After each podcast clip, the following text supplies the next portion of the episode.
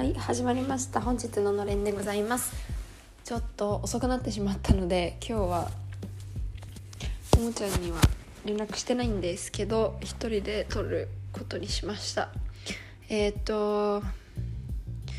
そうですね。今日は何もしない予定ではいたんですけどもともと。でもなんだかうん意外と外に出てた日でしたね。えっ、ー、とまあというのもまずなんか朝今日一日なんか結構日記でも書いたくさん書いて進んで終わるかななんて思ってたんですけどまず起きてで午前中は何してたんだっけ？あそうだその旅行のく行ってから泊まるところとかは全然決まってなかったので行ってからこう参加するツアーとかそういうのを探したりとかしててでえー、っとその後にお昼ご飯を作ったんですよ。でずっとなんかライスバーガーを作ってみたいなってなんとなくずっと思っていてであじゃあやってみるかと思って冷凍ご飯があったのとあとまあなんかレタスとかトマトとか買ってあったのでそれでライスバーガーをすることにして。ただなんかこういざやるってなってレシピ調べてみるとこうご飯がバラバラにならないために片栗粉を使うって書いてあったんですよね。でも私お家に買った片栗粉がなくってああまずっと思って。でも大体そういう時ってなんか片栗粉なしライスバーガーって調べたら大体代替案が出てくるっていうか なんかあの前も例えばホットケーキミックスで本当だったら、えーと、ベーキングパウダーか何かが必要なんですよね。でもそうないって思ったらホットケーキベーキングパウダーなしって調べたら大体何かしらなくても作れるやり方が出てくるんでそれをこう考えてやってみたら案の定出てきてですねなんと卵を使うっていう方法だったんですよ単純にただ本当に簡単で卵を割って溶いてそこにご飯入れてそれでままギュギュ押してから焼けばあのー、ちゃんとやっぱり卵なんでくっつくんですよねご飯が同士が。で結構よくあのおすすめされてたのはそのサイトでおすすめされてたやり方はなんかこうクッキーの型みたいな丸いやつで押してでその型にこうしゃもじとかで押し込んでギュウギュウ潰したらこうくっつくってことだったんですけどうちにそんなものはなくてですねまあいろいろ考えたあげくあの普通にラップに包んで丸めておにぎり作るみたいにしてちょっとギュウギュウ押して潰してそれをポーンってこうあのフライパンにひっくり返して焼くっていうのをやったら綺麗にできました。でえっ、ー、と本当はリングイッサで食べたかったんですけどもうツナがだいぶいつのだよっていうツナになってしまっていたので早く食べなきゃいけなかったので今日のお昼ご飯はレタストマトツナで食べましたがあ明日にでもリングイッサで食べたいなと思います。絶対美味しいです。絶対美味しい。でそんなかんこんなで食べてですねその後ショッピングセンターに旅行のものをいろいろと買いに行ったんです。でまあなんか行ってで友達と合流する予定でいてただ私はその友達がどっかに外になんか夜ご違うお昼ご飯と別の友達と食べてるって言ってたからあのお昼ご飯が終わりそうな時間帯に私先に行ってそう後で合流すると思ってたんですよね。で適当に自分がもうご飯食べ終わってそろそろ行こうかなと思った時間で行って着いて着いたよって連絡したらなんかどうやらその子お家にいたらしくてでママがなんかお昼寝してたのかな？ママが起きたらあの乗せてってもらうからちょっと何時になるか分かんないっていう返事が来てあマジかってそっから多分私2時間ぐらいかな一人で。フラフラしててあのダイソー行ったりとかあのー、まああとはペルナンブカーヌスっていうお洋服屋さんとか行ってみたりとかそういうのを見ててで友達が来てから酔い止めの薬も買ったりそういうなんかものをちまちま買ってそうです。アマゾンとかで結構その船移動が多いっていうのをもうたくさん読んでですね私も本当に弱いんですよ。だからもうとにかく酔い止めはなしでは生きていけないなというふうに考えたので持っていきます。であそうちょっと 話外れますけどその船酔いの話で言うと私小学校の6年生の時にあの遠泳があったんですよ。2キロかな泳ぐ。合宿があってでそれに行ってで別に泳ぐの自体はいいんですけど結構その海なんで浮くんですよね何もしなくても。で私はこう一生懸命泳いでる時は酔わないんですけどむしろこうなんか波にプカプカ浮いてる時がすごい酔ってしまうんですね。でその海だからこう頑張らないでも浮けちゃうっていうこともあってであと2キロ平泳ぎで泳ぐってなったら、まあ、川川毛なんですけど泳ぐってなったら、まあ、結構こう体力温存するためにもそんなにこう一生懸命泳がないじゃないですか。でそしたらもう気持ち悪くなっちゃって練習してる時にずっとやってるもんなんでで気持ち悪くなっちゃってうわこれいつまでやるんだろうって思ってたらなんかそのコーチみたいな人が「じゃあそろそろ休憩します」って言うんで「よっしゃやっと浜辺に戻れるぜ」と思ったらまさかの小舟の上で休憩でもう本当に本当にしんどかったんですよっていう話をなんかのれんで前にしたような気もしてきたんですけどまあいいでしょう。でなんかもう本当にあれがしんどすぎてどだけなんかあれなんですよ。水筒水筒じゃないわ。水槽？水槽を見るのも結構苦手で。水槽の中の魚見てるあの水が揺れてる感じでもう気持ち悪くなっちゃうんですね。だからもう今回の小舟本当に心配なんですよね。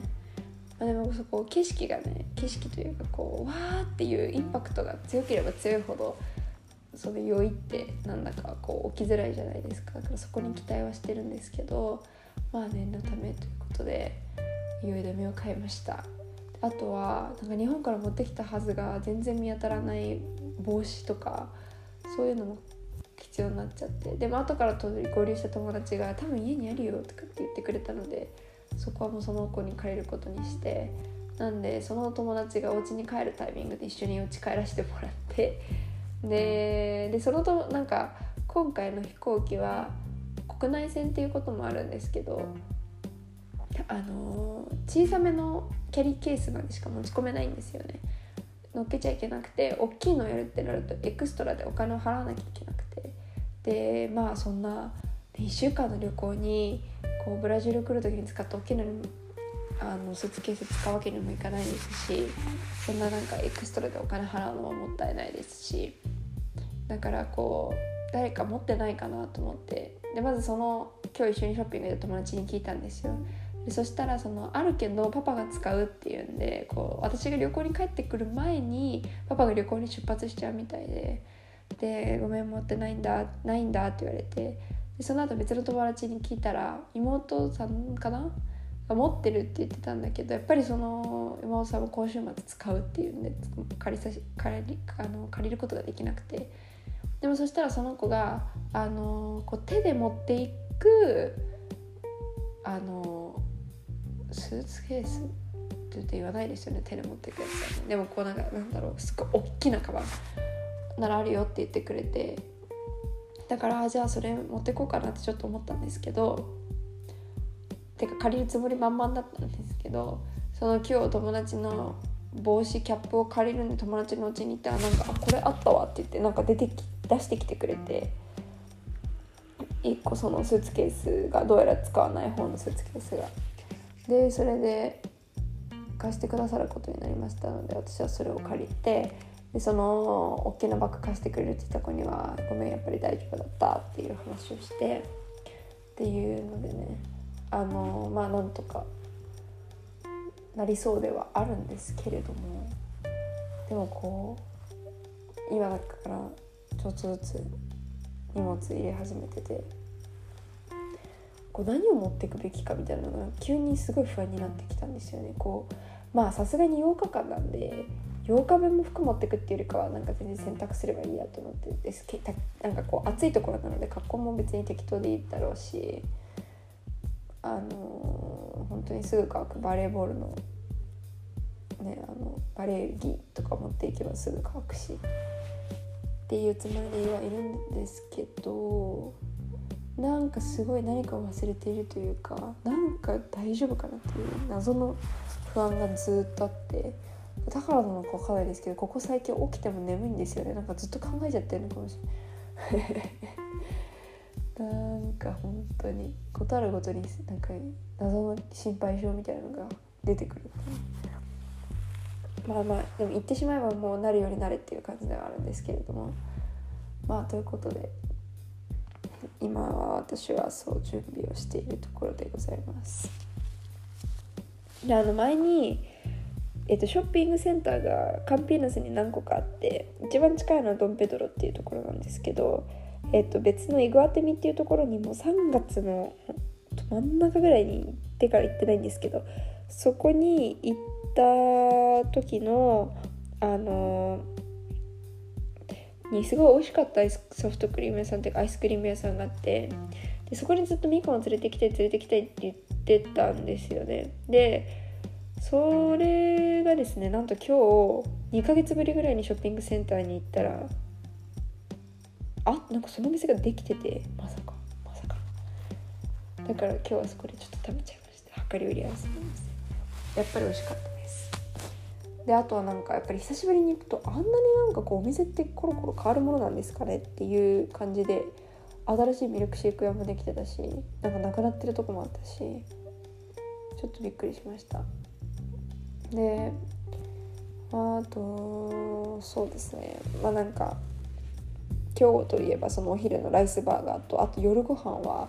この間なんかいつも行かないスーパーに行ったら砂肝売ってて私も大好きなんで買ってきて